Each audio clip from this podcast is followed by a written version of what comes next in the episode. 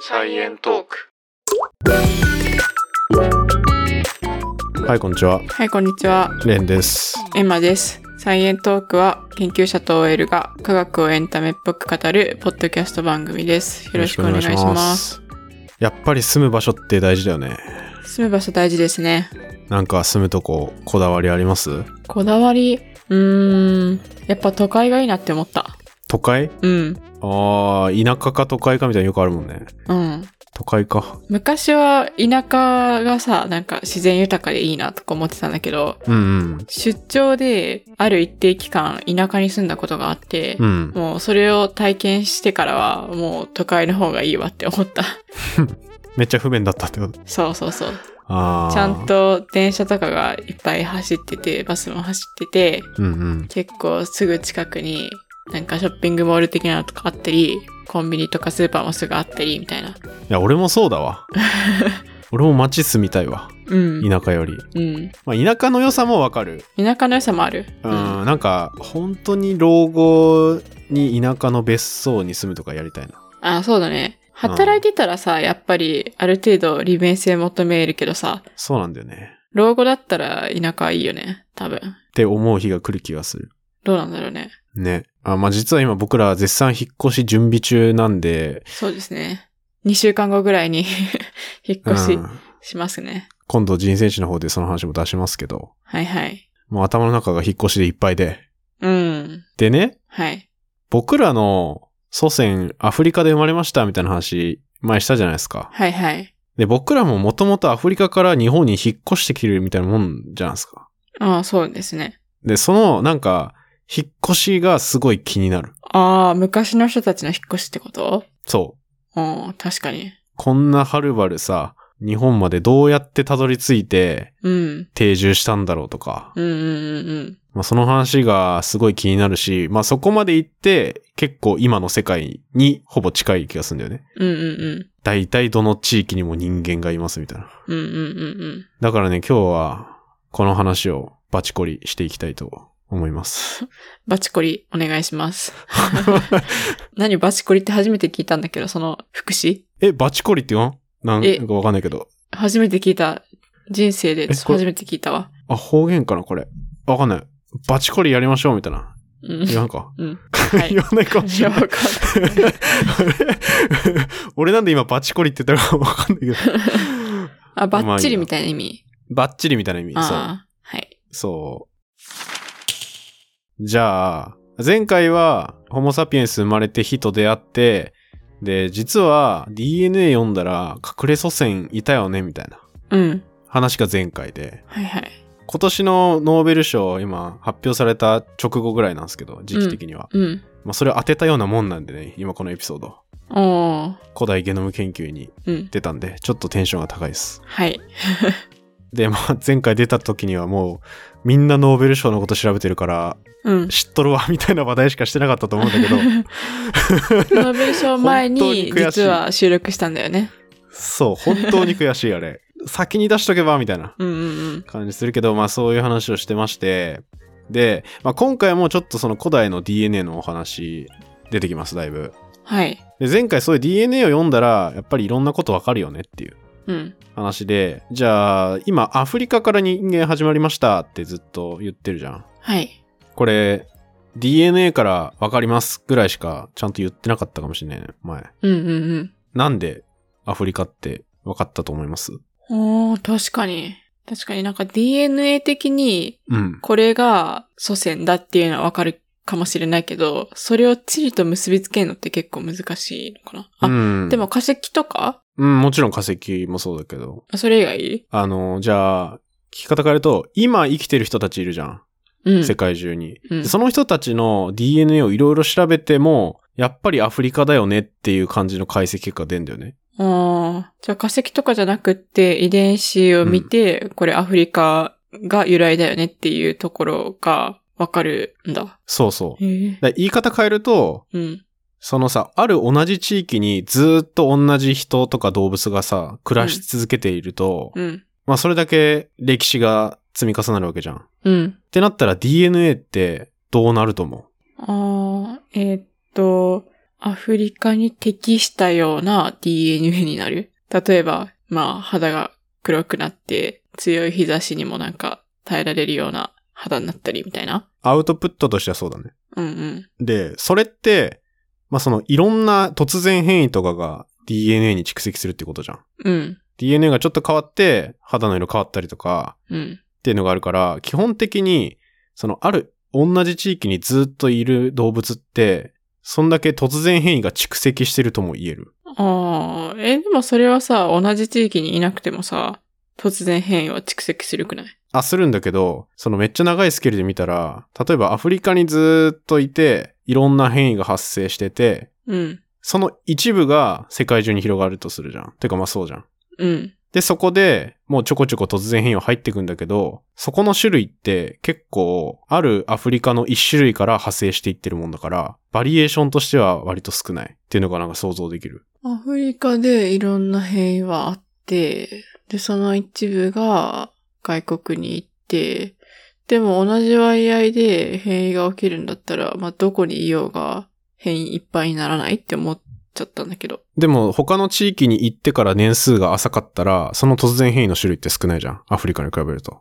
うん。アフリカでさ、1万年ぐらいずっと例えば変異蓄積された状態で、一部がポロって外に出て、うん。例えばその外で100年ぐらいしか経ってなかったらさ、うんうん。アフリカよりもさ、突然変異の種類って少ないじゃん。っああ、うんうんうんうん。そうね。てことはさ、長く住んでるところほどさ、突然変異がさ、いろんな種類あるとも見れる。まあそうだよね。で、その突然変異が、まあ、いっぱい積み重なるからこそ、その地域にうん。適したような特性になっていくみたいな感じだよね。そうそう。これって今生きてる人たちで、いろんな種類のさ、その適応とか変異があるじゃん。うん。その多様性のうち、人類全員が持つ遺伝的なその多様性のうち何パーセントくらいが今アフリカにあると思多様性ってどういう風に数えるの何を一個として数えるのかなう。ああ、だからその、グループにある程度分けられるわけじゃん。日本人だったら日本人には特徴的なこういう遺伝子の型がありますとか、うー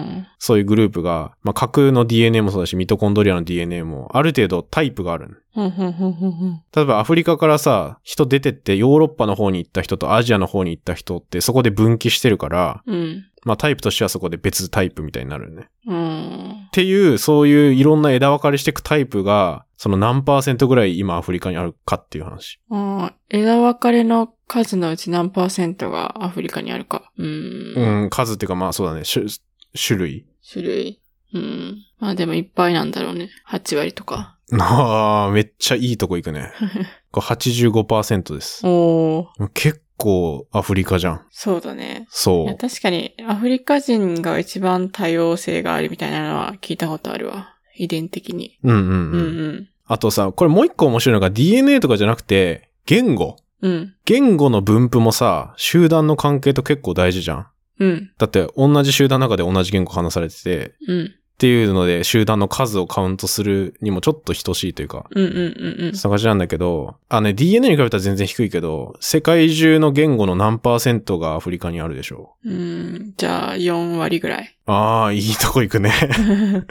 これ33%の言語。だいたいね、2000語ぐらいがアフリカに今存在してると言われてます。でも3割ってさ、うん。そんな多くなくないえ、逆にじゃあ、アフリカ人は、今う、ん。何パーセントぐらいいるんだろうあ、人口的にそうそうそう。そんなに、アフリカ人がさ、3割ぐらいしかいなかったらさ、まあ、言語の数が、まあ、3割でも、まあ、って気もするけど。全世界人口の7分の1がアフリカ人。おう。で、言語は3分の1。あーあ、じゃあやっぱり多いんだね。まあだから人数に対しても結構多いんじゃないうーん、じゃあなんか、ヨーロッパとかさ、アジアとかも気になるね。何げ言語の割合そうそうそう。えっとね、南北アメリカが15%、ヨうん、うん。ーロッパは3%、で、アジアも結構多いね。32%とか。ヨーロッパ 3%?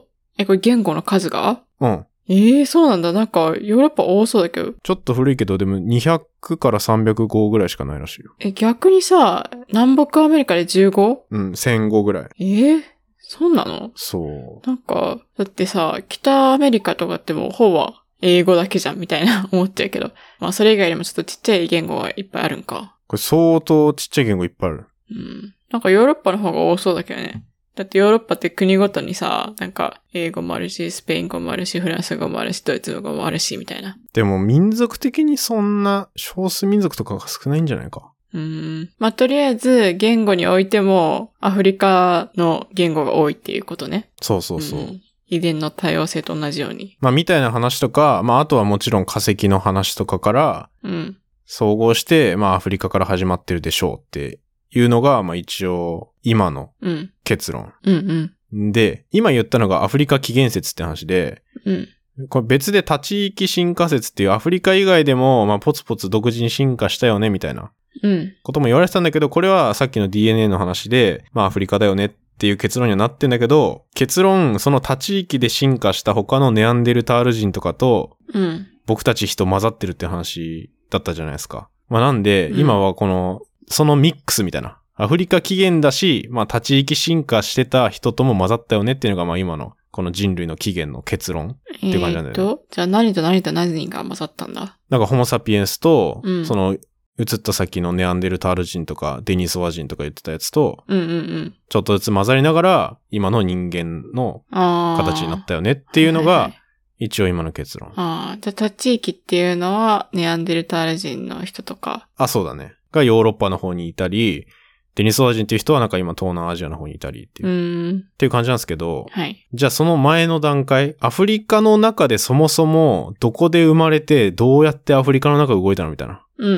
んそんな研究まで最近されててうん。、おうえっ、と、これいくつかあるんだけど、例えば2015年、アフリカ人ゲノムバリエーションプロジェクトっていうのが、うんまあ、ネイチャーに報告されてまして、はいはい。これが、まあ、いろんな民族から、えー1500人分ぐらい DNA 全部解析して、うん。で、まあ、その民族でデータどうやって違うんですかみたいなのをうんうん。報告してる。はいはい。そもそもこれなんでこんなことするのかっていうと、歴史わかるっていうこと以外に、その、医学的にも結構重要で、うん。例えばアフリカ人だけ見られる変異とかがあったら、その、例えばさ、遺伝子治療をやろうと思ったらさ、それできなかったりとか、薬の効きが違ったりとかう、んうんうん。起きちゃうんで、まあそういうちゃんとゲノムデータを集めて、どの、世界中でちゃんと医療を平等に受けれるようにしましょうみたいな。うん。医療格差をなくしましょうっていうので、こういうことがやられてる。はい。で、これから何が分かったかっていうと、ざっくりなんか東西南北みたいに、まずアフリカって結構 DNA やっぱ違う人がいると。でもやっぱ面白いのが、その DNA をグループ分けしていくと、その言語を話す集団と、その DNA の集団っていうのは結構やっぱ一致すると。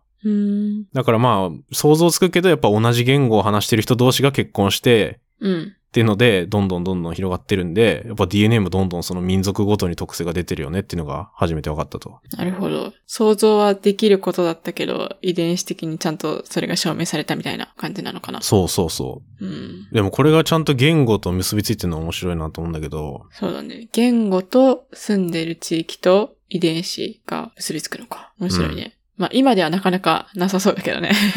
いろい ろ今戻ってるから。なかなか、そうだね。で、あと例えば、マラリアっうん。うんている、あるじゃないうん。蚊で伝染する病気で刺されたらさ、今でも年間20、違う、年間2億人ぐらいが感染して、うん40万人ぐらい亡くなってんだけど、毎年。うんうんで、このマラリアに対する体制みたいなのも一応 DNA とかにも関係してて、マラリア体制を持ってる遺伝子うん。うんみたいなのを持ってる人がいる地域といない地域で、やっぱそれもママラリアの発生率に相関してますよとか。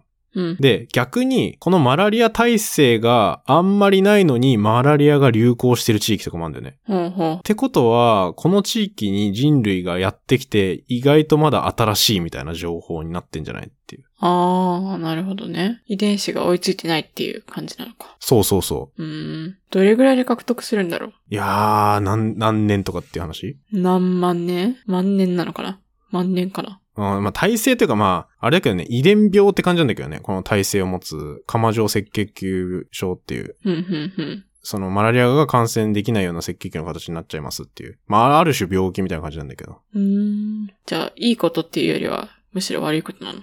病気そうだね。まあ、その発生率がうん。高いところイコールマラリアがずっと蔓延してますっていう感じだから、うーん、ふんふんふん。まあ、いいことではないよね。うんうんマラリアで死ぬ確率は下がるけど、みたいな感じだから。ふん。で、で、みたいな、まあ、DNA 読んだらいろんなことがわかるんだけども、うん。で、ざっくりこの論文で、地域ごとにこの民族はこの民族が先にいて派生してるよねとかが、まあそういうことから分かってくると。うん。で、おそらくアフリカの中央かちょっと西あたりで人間って生まれた後に、うん。南と東と北に分岐していって、で、それぞれ狩猟民族になって、うん。なんか農耕農業とかうん。うん。が、まあ、東のアフリカの一部で始まって、その東アフリカの人がどんどん勢力拡大して、で、アフリカに出てく人とかも出てきたんじゃないみたいな、まあ、そういう話になってるらしくって、うん。ただこれ結構まだ推測も多いんだよね。うん。それは遺伝子の情報を見たら、どこが先で、どこが後みたいなところが分かって、で、地域も分かるから、うん。そういう風に東と北と南に行ったみたいなのが分かるの。そうそうそうそう。うんそう。で、各地でその民族になっていったよね、みたいな。うん、うん。分かったりするんだけど。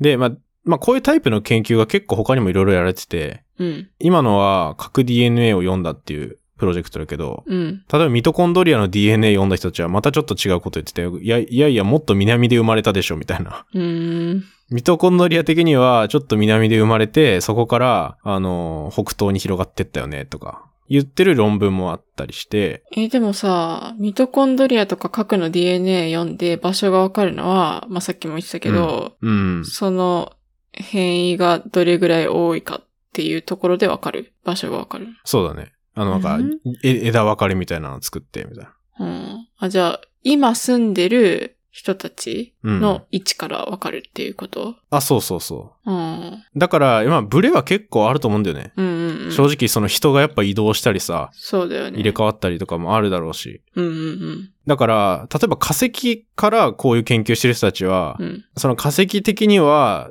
なんかもっと東っぽいぞとか言ってる人たちもいる。ああ、なんか化石の方が信用できそう。だって人は動くから。 だから、まあ今のところだからその、ここだみたいな結論までは至ってないんだけど、うん。あともう一個、その現代人に進化してきた集団が本当に一つだったのっていうのもまだわからないわけじゃん。うんうん。アフリカの独立したところでホモサピエンスみたいなやつが生まれてっていう話かもしんないじゃん、もしかしたら。え、そういう話じゃないのあ、それわかんない。だから本当にある一つの集団から全部広がったのか、うん。似たような集団が近くにいて、それぞれ広がってるから、ちょっとこの場所がブレたりとかしてんのか。ああ。あ、でもさっきの話だと、アフリカの中央か、あの、その周辺で生まれて、それが広がってたっていううんうん、うん。説だよね。それ以外の説もあるっていうことなんだ。うん。まあでも、大体このアフリカ中央の、まあ、大体東なのか南なのかとか、それぐらいの差ではあるから、アフリカの大体中央部ぐらいだよね、みたいなのは一致してる。うーん。え、ちなみにだけどさ、うん。え、もうホモサピエンスがそういうふうにアフリカの、まあ、中央あたりで生まれた時から、もう喋れるんだっけこの段階で言語は、もうあるとは言われてる。うーん。ああ、でも、あはっきり言わない方がいいんかな。一応、ホモエレクトスの段階で、言語の前というかコミュニケーションはもう取ってたんじゃないかって言われてて、うん。なんかおそらくもう、言語の元になってるものはもうホモサピエンスは当然使ってる。うん。ただそれがどういう言語だったのかっていう記録は、ま、文字とかで残ってるわけじゃないからわからないっうーん。ていう感じ。まあもしかしたら文法とかなくてただの単語だけだったりとかする可能性もあるのかな。そうそうそうん。う。例えば、なんか動物には名前なんかついてて、うん。で、その名前だけはみんな一致してるとかそういう状況だったのかもしれないし、うん。うん。うんだから言語一歩前みたいなのだったかもしれないしね。うん。うん。あ、それはね、なかなか証拠がないよね、まだ。そうだね。いや、なんかさ、さっきさ、地域と遺伝子と言語が割とさ、一致してるみたいな言ってたじゃん。うんうんで、今まあ地域と遺伝子は一致してたから、で、うん。うん。あ、今じゃないわ。えっ、と、いや、言語はどうなんだろうって思って。例えば、だからヨーロッパとかもさ、もともとさ、うん。あの、結構似たような言語形式取ってるやつはさ、うん。あるから樹形図的に言語の起源って辿れるんじゃないかって言ってる人もいるんだけど、それも結局途中からわからなくなるから、うんうんうん。完全に遡ることって、まあ、できないよね。そうだね。まあ、だから面白いんだけど、その謎っていうのが。なんか、言語に関わる遺伝子みたいなのがさ、うん。もう完全にこの遺伝子あったら言語喋れますみたいな、そういうのがさ、白黒はっきり分かったらさ、遺伝子的に分かっても面白いのね。うんとね、そのね、遺伝、そうやって言われてる遺伝子って何個かああるんだけど、うん。それはね、また今度話すわ。うん。 しかもその遺伝子で結論付けるのは良くないっていう結論みたいな。ああ、まあだろうね。うん。これちょっとね、次のフェーズで話すわ、その言語のはい話。はい。え、ちょっと待って。今回人類がは最後。あの、うん。次何だっけえ、次はもう、あの、文明とかああ、出てはいはい。あじゃあそこでお願いします。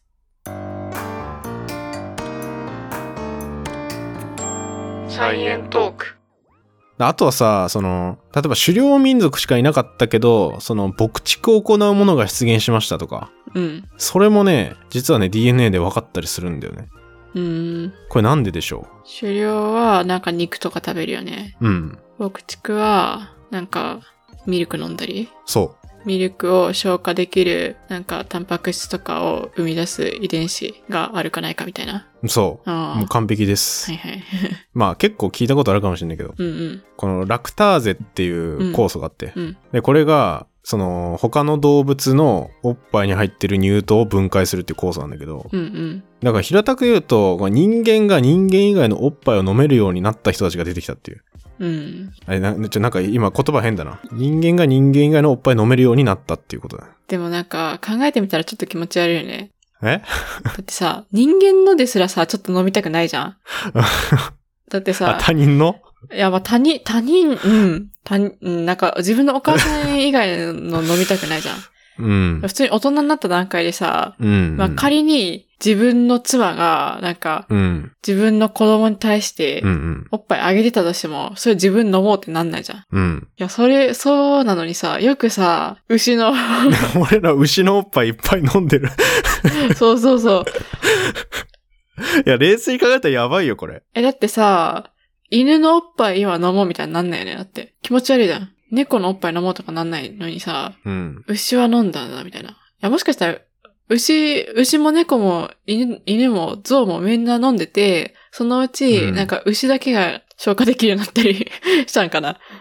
いや、でも、なんか量の問題もある気がするけどね。その、牛とかがさ、うん。いや、でもそれ言ったらさ、なんか象とかキリンとかもいっぱい生み出しそうじゃん。あー、でも家畜化し、家畜化できなかったのかな。やろうとしたのかはちょっとわかんないけどう。ん。まあいいや、ちょっとどうでもいい話 を。まあでも気持ち悪いかどうかってさ、うん今の俺らが当たり前に感じるかどうかだからさ、もう俺らって牛乳って言ったらもうさ、商品みたいな感じになっちゃってるからさ、うん。いや、だから、あんま考えないよね。牛乳は商品だと思うけど、そのなんかマインドセットをもうゼロにしたら、うん。普通に考えたら動物のおっぱい飲みたくなく ない牛乳がない時代にやさめたく、ないよ。牛乳の牛のおっぱい飲もうみたいなうさん、ならんよね。いやまあ、でも、なった人がいたからこそ今の私たちの生活があるんだろうけど。まあ、そうだね。てか、でも、あとさ、今、牛乳飲んでもお腹下しちゃう人って、うんやっぱ一定数いて、ああ、はいはい。そ、それもこのラクターゼってやつの活性が低いっていうのが結構原因だったりするね。うーん。牛乳逃げた、苦手な人って。え、ラクターゼってさ、牛乳だけなのかななんか象のさ、ミルクとかってさ、 飲んでさ、ラクターゼがあったらうん OK だったりするのかな、ああ、でも乳糖だから、似たようなの入ってんじゃないうんうんとね、え、これってそもそも、当然さ、僕らも母乳飲んで育つわけじゃないですか。うん。だから、あの、授乳期とか、授乳期というか、その自分がおっぱい飲んでる時は、これ分解する酵素って結構活性化してるの。うん。で、その授乳期を過ぎて活性がどんどんなくなって分解できなくなってくるから、離乳が促進される。ふんふんふんふん。なんだけど、人間の場合は、その活性低下っていうのが少ないから、ずっと大人でも分解できますよっていうのが、まあ、このラクターゼのあ分解っていうことで、あ、じゃあ、ラクターゼの分解の活性を持ってるってことで、ーふんふんふんふん。だある意味、この、子供の頃に失うはずだったものをずっと持ってるみたいな。うんうん、うん。そんな感じのイメージで。なるほどね。じゃあなんか、動物の種類によって、なんか飲めるか飲めないかとかそういう問題じゃなくて、うんいつの、自分が何歳の時までだったら飲める、みたいな、そういう話だったのかな。そうそう。ん。じゃあもう、ラクターゼ持ってる人は、もうじゃあ人間のお乳だろうが、何のお乳だろうが、もう飲める。まあ、大人だって。変なの入ってなければ飲めるんじゃないか。あーそっかわかんない。いや、うん、ちょっと、ごめん、ちょっと、どうでもいい話をちょっと膨らませたわ。いや、でも、じゅ重要、重要あ、ーこれ。で、ある種さ、この牛乳みたいなのを飲んで、これが栄養源になったりして、で、確かに昔のアフリカの、まあ、結構北の方とかは牧畜する人が出現してたらしいんだけど、うん。人とかは、もう牛乳とか飲んで栄養とか得られるわけじゃん。うん。例えば農業とかさ、だと農業できないところもあったりするじゃん。うん。だけど牧畜だったら結構そういう乾燥したところとかでも食料得られたりとか、うん。うん。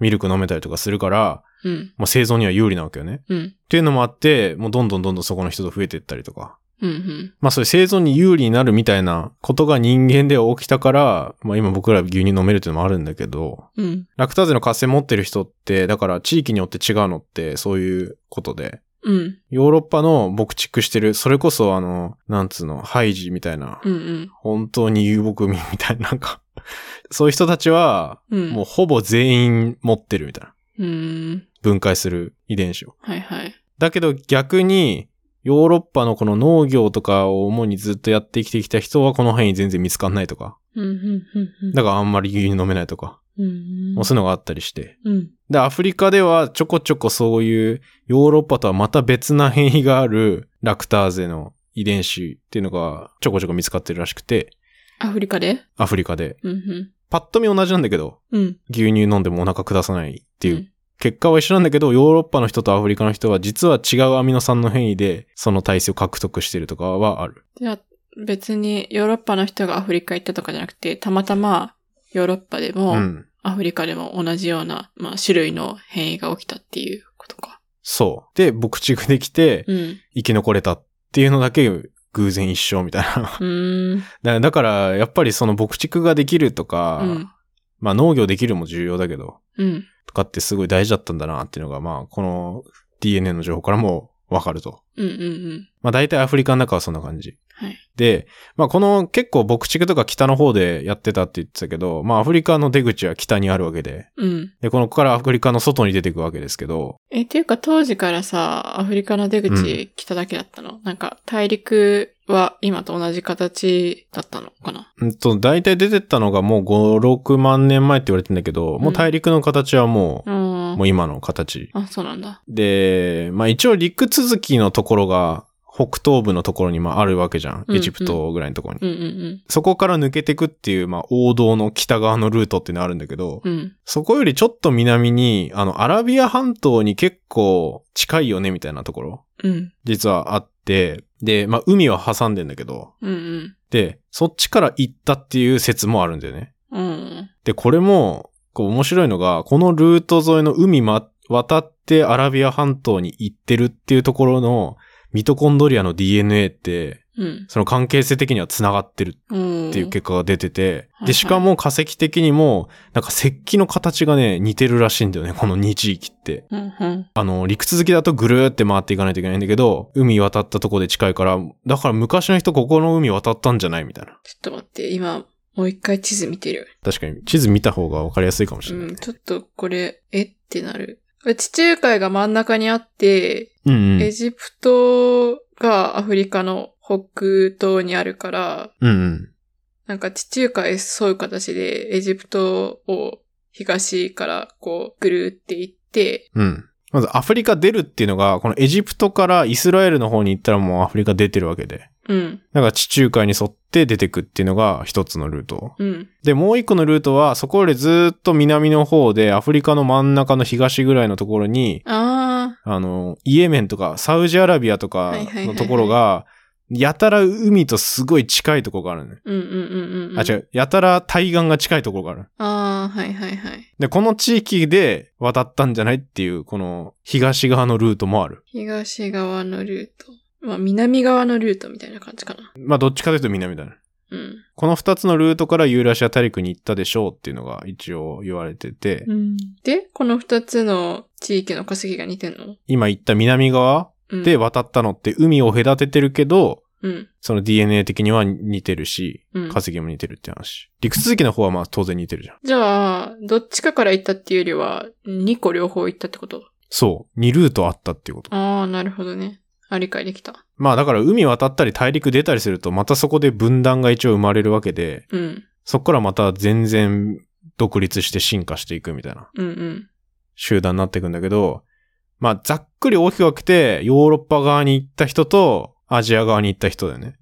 うん東に向かって。うんうん。一応 DNA 解析を世界中でやって、世界中っていうか、まあ、DNA 解析各地の遺跡とかから取り出して調べてってやって、なんとなく分かってるルートは、ヨーロッパの方はちょっと今回活躍するんだけど、あの、アジアの方は、そのまま東に行って、南側、インド経由うん。でずーっと東に行ったって言われてて、うん。で、まあ、当時この東南アジアとかにいたデニソワ人っていう別のホモ族うん。だよね。。と、まあ、この辺で混ざって、東南アジアに行ったグループとか、あとそのまんま海渡ってってオセアニアに行ったっていう集団が、うんうん。ここで分岐して、うんうんうん。っていうのがまあ南側に進んでった人たち。うんうんうん。で、逆に北上してく人たちは、今度中国の方とかに行って、うん。また違う集団を形成してるっていうのが、一応分かってる DNA で。うん。じゃあ、この分岐したけど、どっちが日本に行ったのっていう。うんうんうん。これ今ゴールが日本の話をしてるんで。はいはいはい。で、日本に到達したのは大体4万年ぐらいって言われてて、まあ、この時はもう日本ってもう島国になってるわけだけど、地理的には。うんうんで、一応、この最初に日本にやってきた人って、この南側のルートを通って北上してきた人たちが、うん。うん。一応最初の日本に入った人。これ、いわゆる縄文時代なんで、縄文人なんですけど。あの、デニソワ人たちと交わった人たちね。ああ、でもデニソワ人と交わったのはももっとなんか東南アジアって感じかな。ああ、そうなんだ。あ、まあ日本人もデニソワ人の DNA も、まあちょびっとだけど持ってる。うんうん。だからイメージ的には、もともとだからアジアに、もともといたそのデニソワ人たちの中に、ホモサピエンスが、あ、ちょっと失礼しますって、なんかズガズガ入ってって、うんうんうんダーッともう東の方に一気に進軍していくみたいな、なんかそんな感じのイメージ。うん。うんうん。東南アジアぐらいから。で、当然日本は島国なんで、うん。ここで縄文時代に渡った後に、あんまりやっぱ遺伝子的には混ざらなくなるわけよ。うんうんうん。ここ。で独自の人たちになるみたいな。うん。まあそれが今の僕たちの先祖たちですけど。あ、じゃあ結局、私たちの先祖は南から来た人たちなのなんかさ、北から来た人たちも今いるって言ってたじゃん。うんうん。そいつらは来なかったのいや、この後来る。あ、この後来るうんうんそう。これ最初に渡ったのは、だからとりあえず縄文人ってそういう、ちょっと南の方のうん。人が多いみたいな。うんうん。で、こっから、あの、北側とかのルートから、うん。また日本に人がやってくるわけですよ。うんうんこれ、日本人って、結構他の国と比べて、その、すごい特徴があって、うん。うん。で一個が、その、縄文時代と弥生時代ってあるじゃん、その後の。うんうん。で、この二つの時代って DNA で言うとめちゃくちゃ変わってんだよね。ほうほうほうほう。っていうのが一つ特徴。はい。で、もう一つが、その、地域性がすごいっていう。うーん。代表的なのだと、北海道のアイヌの人たちとか、はいはい。あとは沖縄の人たちとかう、ん。で、結構違うんだよ。うん。 DNA 的にも。うん。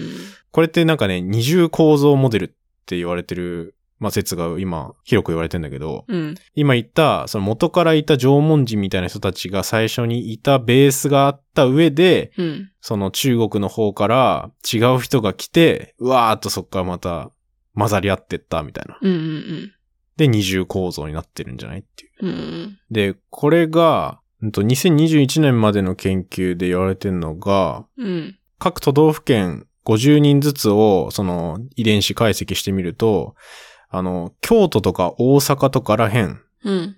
を中心に、その違う DNA が入ってきて、そこから南北にわーって広がってったんじゃないみたいな結果が出てんだよね、一応。うん。だからすごい簡単に言うと、弥生人の人たちが持ってるのが結構日本の真ん中ぐらいからわーって広まってて、その人たちの影響が少なかった北海道とか沖縄の人って縄文人の DNA が結構残ってるよねっていう話になる。あ、そうなんだ。なんか縄文人下から来たから、沖縄とかの人が縄文人で、北海道とかが弥生人なのかなって思ったけど、そうじゃなくって、まず日本全体に縄文人がいて、そうそうそう。そこから弥生人が真ん中に入ってきて、そう。上書きしていったというか、混ぜていった。そうそうそうそう。たのが、えーっと、どっちに進んだのあ、もう南北どっちも。あ、南北、どっちもだけど、影響を受けてないのが北海道と沖縄って言ったそう。ああ、そっか。あ、じゃあ意外と北海道と沖縄って、でも違うように見えて結構一緒だったりするのかな。あの、ベースとなってる、いわゆる、その、本州とか四国とか九州中心した、まあ、本土日本人みたいな、うん。あるんだけど、とは違うのが北海道とか沖縄の人ですよっていう話。ああ、本州とは違うっていうだけで、沖縄と北海道が一緒ってわけじゃないんだ。まあ、これ結構あの、もう、ざっくり言ったらって感じだけどね。はい。もっと細かく見るとやっぱ地域ごとにもっと本当は多様な集団が日本にはいたって言言われてたり、。もちろんするんだけど。で、確かになんか、その縄文人の DNA って、例えば髪の毛がすごい巻き毛であることとか、うんうん。耳垢が湿ってるとか、うんうんうん。これ結構多分さ、ヨーロッパの人とかと日本の人ってそこ違うよねみたいな。ああ。言われるんだけどよく確かに。ヨーロッパとかの方が耳湿ってるっていうよね。そうそうそうそう。で、アジアの人の方が乾いてるうん、うん。みたいな。な。あるんだけど、縄文人は割と湿ってるタイプうーん。だったらしくって、うんっていうのもなんか一応残ってる人には残ってるみたいな。いなるほどね。や不思議だなと思ってこれ。不思議だね。いや、でもそれこそ、最近の日本だったらもうさ、なんか出身地がどこだろうがさ、うんも。うめっちゃ混ざり合うじゃん、日本の国内で。まあそうねだ。からあんま地域性とかって、過去の日本に比べたらさ、なさそうだよね。ないくなってきてると思うな、やっぱ。うん。なんかさっき世界で見たら、それでも世界でいろいろ人が移動してるから地域性なくなってそうみたいな話したけど、うん。なんかでもやっぱ世界はさ、そんなにさ、国際結婚する人ってまだマイナーだからさ、うん。なんかそうね。世界の国ごとの特徴とかってまだ残りそうだけど、もう国内だけ見たら特徴なくな、なくならん うん、なくなりそうな気はするね、確かに。 うん。だって私と君だって出身地全然違うしね。まあそうね。うん。そう。だからさっきさ、その縄文人の DNA どれぐらい残ってるかみたいな。うん。その数値で見ると、本州の人たちは10%ぐらい残ってるってうん言。われてるけど、例えばアイヌの人とかは70%ぐらい縄文人由来の遺伝的な。な要素残ってるって言われてたり、うん、うん沖縄だと30%から40%ぐらいって言われてるのかな。うん。とか、まあ、あと逆に、逆に北の人たちはその後に、あの、オホーツク文化人っていう、今度ロシアの方の人うん。とかが北から来たりで、またそこでも混ざってんじゃないとか、うん。まあ、あったりするんだけど、まあ、そ、そういう、昔はなんか結構大イベントとしてうん。混ざり合うイベントあったけども、今ってもう常にそんなん起きてるみたいな状況だから、そうだよね。うん。でも今っていうのもさ、ここ数世代ぐらい。すここ数世代じゃん。まあ母親の世代は確実に混ざってるよね。もう今と同じような感じなう気んがこする。こ100年ぐらいじゃないここ100年。うん。だから全然まだそんなに大した影響ないと思うけど。うんうんうんうん。じゃあ君、縄文人の割合高いかもね。うーん、いや、わかんないよね。でもさ、北海道ってそもそも本州から移り住んできてる人たちもいるわけで。そっか。だからさ、俺、俺さ、オホーツク人入ってんじゃねってちょっと 思う。だって、白いもん。あのね、父を、父方が明らかに白いし、明らかに身長高いし、あこれじゃねって俺これ読んでて思ったなあ。なんかこれ聞いてると自分のルーツ知りたくなるな。まあ私は明らかに本州だわ。あ、そうん。っていうかあの、祖先が分かってるじゃん。なんかこの間も話したけど。う。 将軍そうそうそう そう。まあ絶対、あの、うん北海道とかではないな。北海道とか沖縄とかではない。ああ、うんだから、おもし、面白くないわ。うん。 面白くない北海道の方がなんかさ、なんかあんま混ざってなさそうでさ、面白そうじゃん。そう、そうだね。開発されたのも結構最近だしね。まだ。うんだって君、初のさ、うん北海道を抜ける世代なんじゃないじゃん。あそう、だからさ、俺これ引っ越しとか面白いなと思って。あ面白くない ー、そっちこうか。やって考えたら。あ あ。引っ越しね。うんここからまた別な集団が形成されていくのかみたい な。そうそうそうそうう。んだ。から、これからは根血になっちゃうよ。そううだね。ん。これまでは純血だったけど。まあもう今でもそんなん言ってるけどわかんないよ。俺ももともとさ、もうちょっと辿ったらルーツ普通に本州でしたとかもあり得るし。まあね。だって、北広島市ってあるぐらいだからな。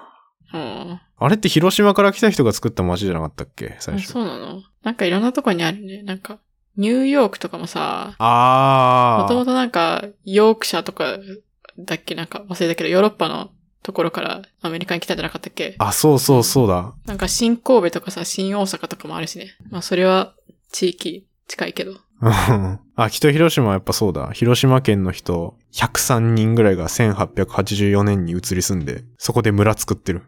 ああ。あ、じゃあ、それが祖先っていう可能性もあるよね。 そしたらさ、そうそうだから本もう州由来かもしれない。だからもうこういうのいっぱいあるからさ、もうわかん ないけそどう。だね。でも、興味はある、すごい。 興味あるね。うん。そういうのさ、教えてくれるサービスとかあったらいいのにね。高そうだねえけど。なんかね、 自分のね、うん DNA 読みたくなってくるよね、これ。うっんうん。て思ったな、すごい。とはいえさ、なんかいろんな人種の話とかしたけども、これ人の中のもう0.1%以下ぐらいの差を見てるから、まあ人は人なんだけど、うん。なんか人種とか民族ってなんだろうな、みたいな考えちゃうな、これ。そうだね。どこからが民族なのか。うん。だってネアンデルタール人とかデニソワ人もさ、うん。もう今まで別って思ったけど、実は別じゃないってなってるわけじゃん、今こうやって。うん。だからこの種って、今の生きてる時間軸だったら、うん。その明確に定義みたいなのできると思うけど、すっごい長い時間スケールで見たらもうすごい曖昧だなと思って。そうだね。うん、結局人間って、このアフリカからバーっとさ、やっぱアジア通って日本来てっていうグラデーションになってるわけだし、うんうんうん。もうなんか連続してるから、しかもそれが別にさ、いいとか悪いとかもあるわけでもないし、うんみんな平等だよなっていう、うんうん。世界平和、うん。ね。みたいなことを思いましたね。確かまあ民族はだから言葉とか宗教とか文化的な違いでに。うん結構。分けられるような気がするけど、うんうんうんうん。まあなんか DNA で見るともっと違うもんが見えるなーっていうのが今回勉強になりましたね、一番。ちょっと自分の DNA 気になるわ。いや、わかる。うん。結構気になる、これ。データ取ってうん。解析できなきゃいけないけどね。